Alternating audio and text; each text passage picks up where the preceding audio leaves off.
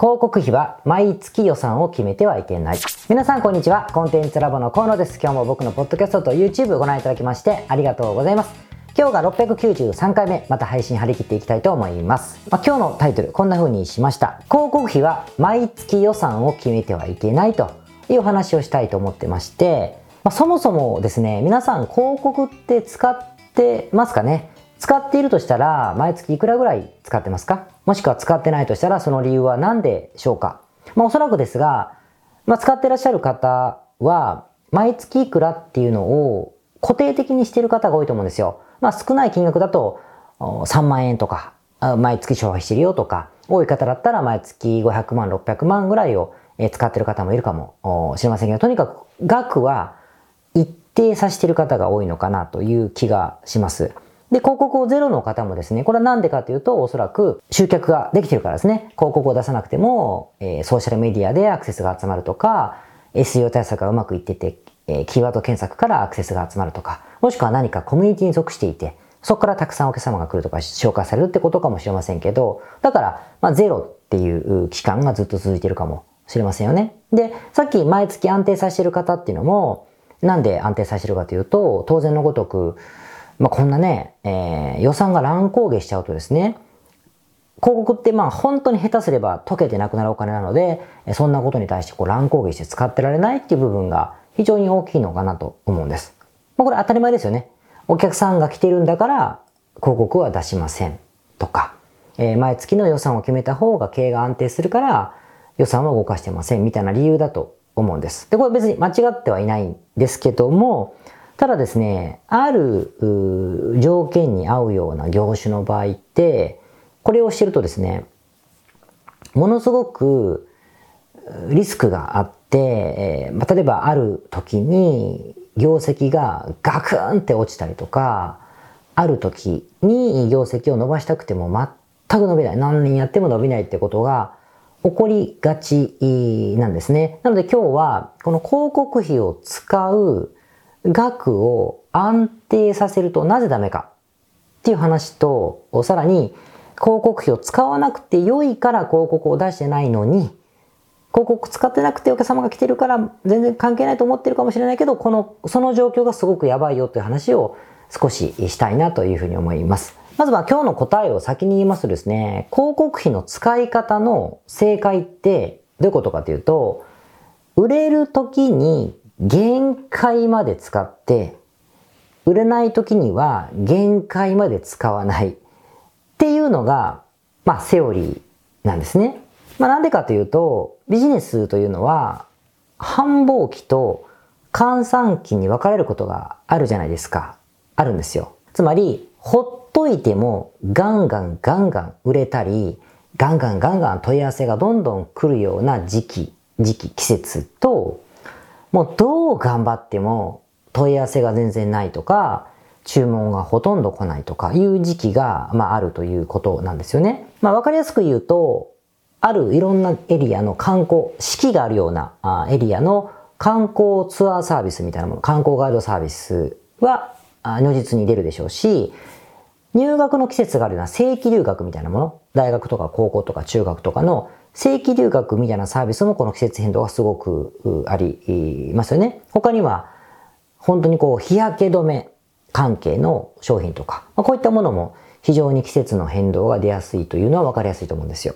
でも、こういう分かりやすいもの以外でも、実はですね、あなた、僕らがやってるビジネスって、この繁盛期、繁忙期と換算期の差がこう出てるものっていうのが実はあったりするんですね。データ見るとそうなってることがあるって意味なんです。とはいえ、これは知ってるんですみんな知ってるんですけども、とはいえね、これを知ってても、起業家の中には、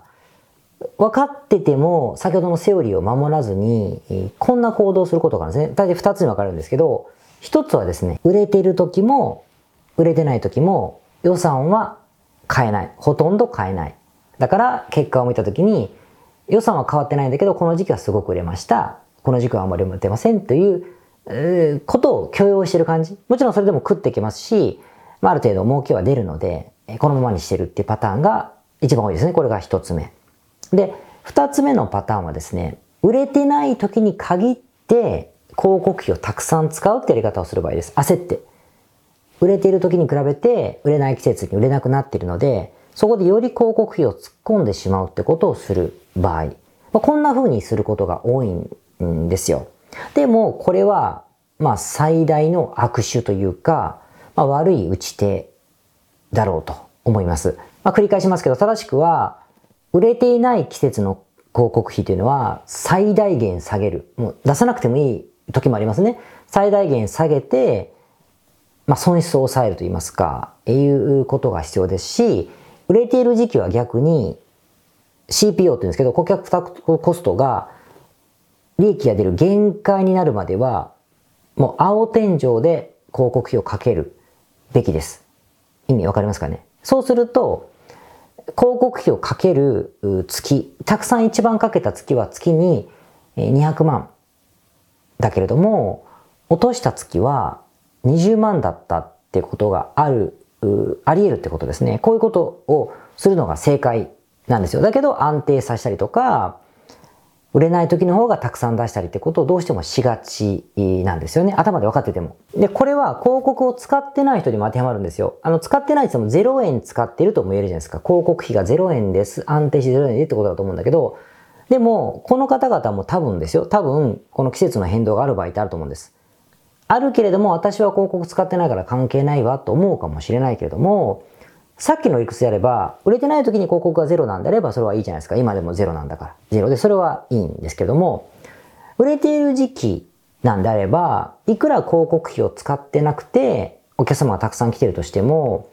そこでさらに広告費を使ってあげれば、売り上げがもっと倍増、もしくは3倍増とかするはずなんですよね。ということは、その機会を逃しているので、何千万のチャンスを失ってる、何億円のチャンスを失ってることもあり得るということですから、これも悪手になります。まあ、とはいえですね、これ偉そうに言ってますけど、分かってますよね。はいはいって。売れてる時と売れてない時があることはい知ってます。そして売れている時に広告費を使って、売れない時には広告費を使わないことが大事なんだよということって分かってますよね。で、ソーシャルメディアからアクセスが集まってるんであれば、え売れてるかもしれないけど、ここで広告を使えばもっと売り上が上がることも分かってますと。分かってるんです。でもなんでやらないかっていう話になるんですけど、じゃあなんでやらないか。なぜみんな売れてる時に広告費を突っ込んで売り上げを最大化するってことをしないのか。はたまた、売れてない時なのに広告費を平均的に使って、えー、全然広告費を下げたりとかしないのかという話なんですけど、これですね、結構起業家の、まあ、ビジネスに対するこう永続性に対する誤解、大きな誤解と、あとは、あるまあ心理が働いているんだろうというふうに思うんですね。まず一つが、まあ、ビジネスの永続性への誤解ですけれども、まあ、ビジネスってやっぱ生き物なので、まあ、ぶっちゃけ今、今月、一人のお客様を3000円で獲得できているんだけども、来月以降に急に1万円かかるってことって起こり得ます。来年だったら余裕で起こり得ます。ね。で、じゃないですか。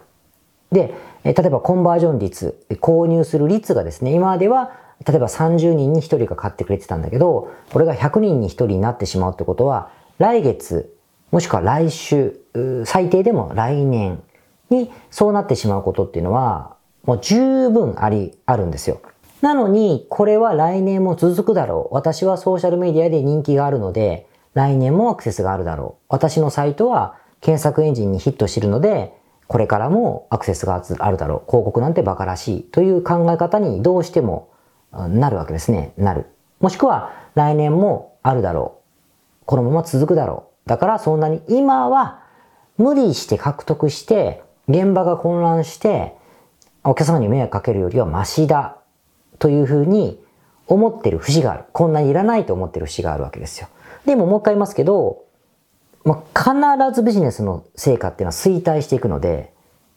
いくので、落ちていくんですよ。そう考えていくと、取れる時に取っておくという考え方を持たないと、やっぱどうしても機会を損する。取れるべきものを取らないだけではなくて、未来の、まあ、事故というか、予期せぬ、まあ、トラブル、収益源に対応できなくなるということで、例えば3年分の売り上げを今年しっかりと獲得しとけば、極端に言えば、2年間、なんかしょぼしょぼしちゃってもですね、この2年間にまた次の切り替えができるじゃないですか。でも、今年は今年の分でいいわ、なんて首相な心がけでやってればですね、2年目には、もう2年目の今年なんとかしなきゃっていうふうにどうしてもなって、また焦ってしまってとかなるんですよね。これが、やっぱりビジネスの永続性への誤解。だから取れる時に取らない。という思考になる。分かってるんだけどそうなってしまう。だろうと思います。で、えー、次にですね、二つ目が心理の話なんで、これはね、バランス思考という心理が働いているんだろうと思いますね。まあ、特に長い間、会社員とか勤めに、給料を誰かから固定的にもらうという仕事をしてた人は、この考えが非常に強いんですけども、給料は月給であるべきだ。まあ、それはそうですよね。役員報酬だって月で割って払うわけですから、当然月給なんですけど、社長やってたって月給なんだけど、やっぱ月で安定してお金をもらうべきなんだという考えが働くので、どうしても平均化したいんですよ。平均化したい。だから、売り上げもこうこういうのがあるけれども、もう基本的にはもうコストとかもビーッと安定させたいっていう考え方が働くので、分かってても分散できないのかなというところですね。やっぱマグロ漁師として漁に出て、でっかいマグロが釣れたら500万、釣れなければゼロみたいな、やっぱゼロサムゲームってやっぱみんな慣れてないし、苦しい、僕もそうですけど苦しいんだなっていうことが、まあ、まず心にあるのかなと思うんですよね。でも、しつこいですけどビジネスっていうのは悲しいですけども、えー、そもそも決算だって年間、年次決算が非常に重要になる。つまり、1月に全部売り上げて、残りの11ヶ月は売り上げゼロでも一緒なわけですよ。なんで、こういう考え方をやっぱ持たないと、まあ、いけない、え、ってことですね。ということで、え、皆さん分かっている話を今日はしました。うちはね。なんですけど、僕もすっごいこの間違いするんですけど、やっぱり売れる時に突っ込んどくってことは非常に重要です。なぜかというと、来年、来月には、これは同じ結果が出ないことがある。つまり今年の8月繁盛期分かってます、分かってます。でも8月はこんなもんなんですよ。また来年の8月もこんなもんなんですよってならない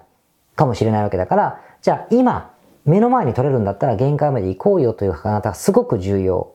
ですし、逆に、えー、売れてない時に広告費を突っ込んだって売れてないだけだから、損が出るんですよ。だったら、この月はある程度諦めて、その先の取れる時に取っとけば、諦めるって発想にもなるじゃないですか。諦めとかその遠慮するみたいなことになると、えー、バランスを取らずに、結局売り上げは最大化する。無理なところで無理したり、いけるところで抑えたりってことになると、こういう幅の売り上げになるじゃないですか。だけど、いけるところでぐんといっといて、いけないところはもうそのままにしとくだったら、この幅取れるんで、結果的な売り上げとか利益が大きくなることもあるんですね。ですから、あの、すごいですけど、夏のもの、冬のもの、えー、入学シーズンがあるもの、季節があるものだったら皆さんもそれは分かってるかもしれないけど、全然違う商売でもその傾向が出ることがあるので、ぜひね、過去のこの2年間ぐらいの売上のデータとか、えー、広告費の、えー、広告費からの成果のデータ、えー、CPO ってことですけど、獲得単価の乗り、動きとかですね、もしくは Google トレンドとか使って検索エンジンの検索回数のレセングラフとか見てですね、えちょっと判断いただければなというお話でございました。それでは、はい。それでは今日の雑談に行きたいと思います。今日の雑談はですね、わっ騙されたって話をしたいと思うんですが、あのー、この前ちょっと騙されましてですね、何があったかというと、まあ僕趣味がサーフィンしかないんですけど、サーフィンに毎週行くわけですよ。で、で、サーフィンって当然、日本の場合って駐車場に止めて、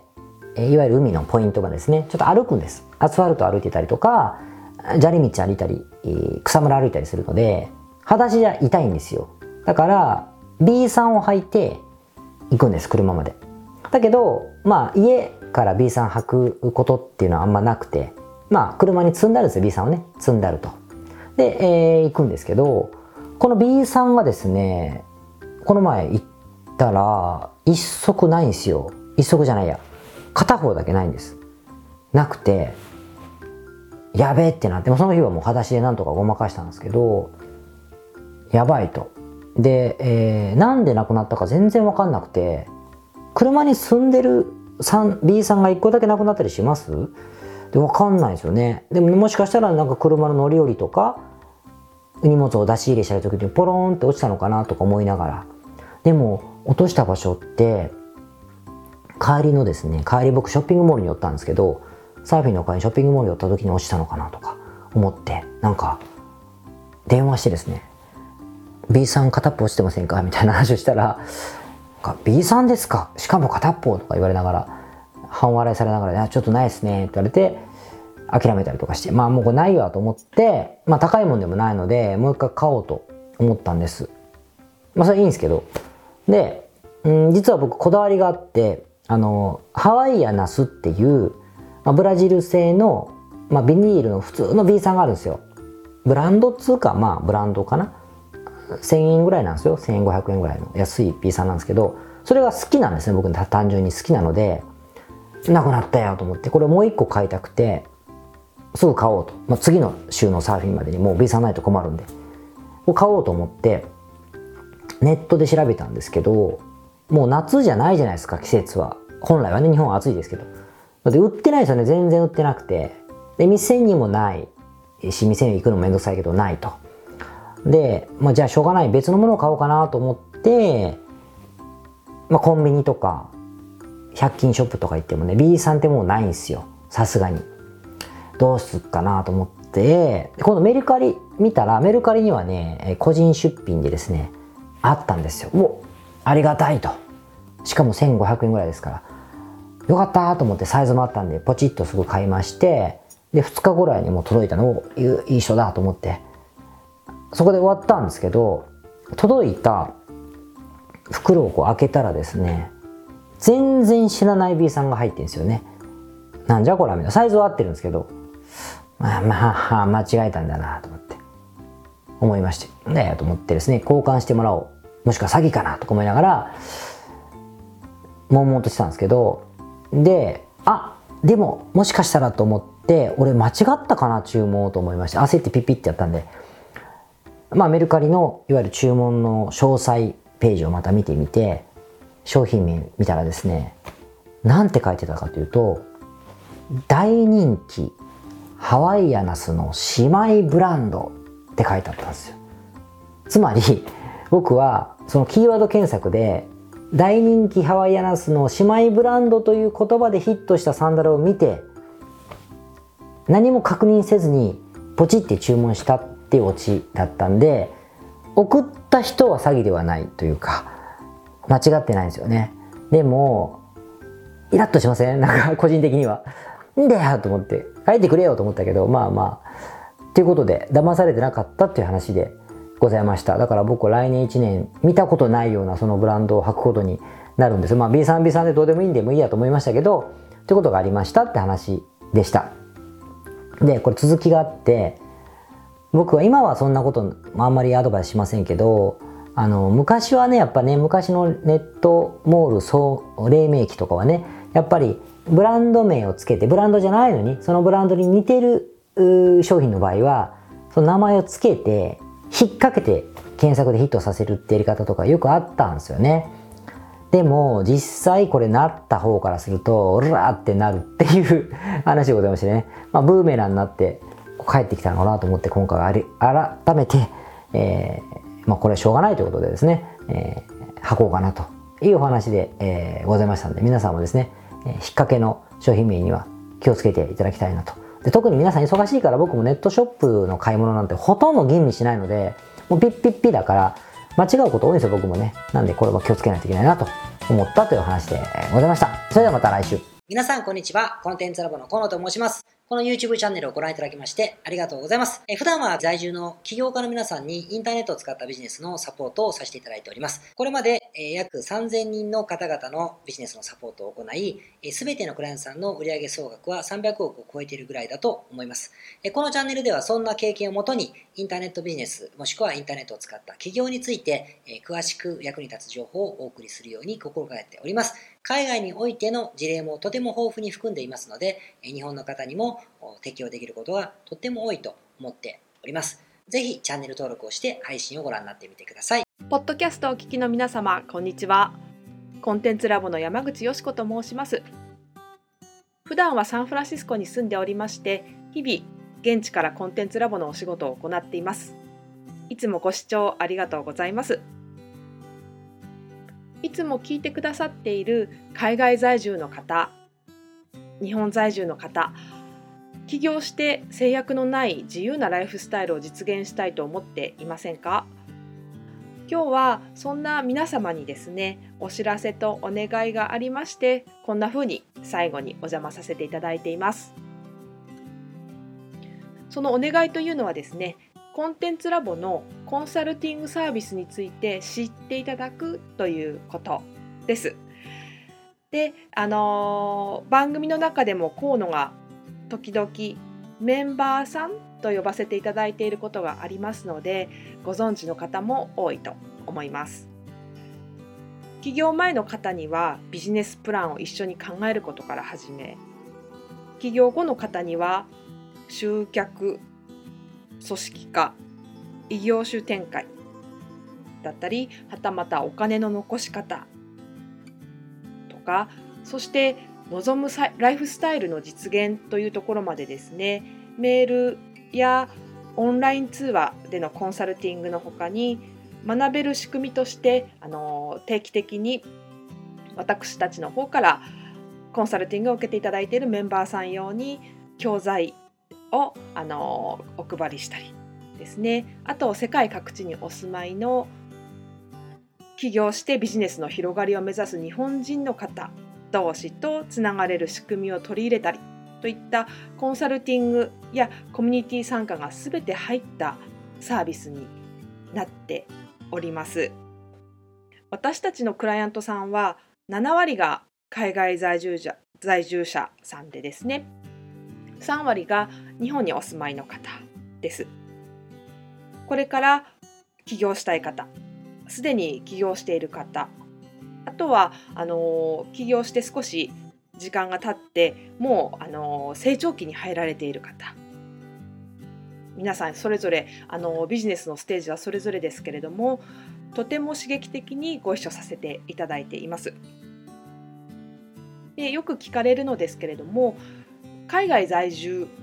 ということにかかわらずですね私どもでは日本に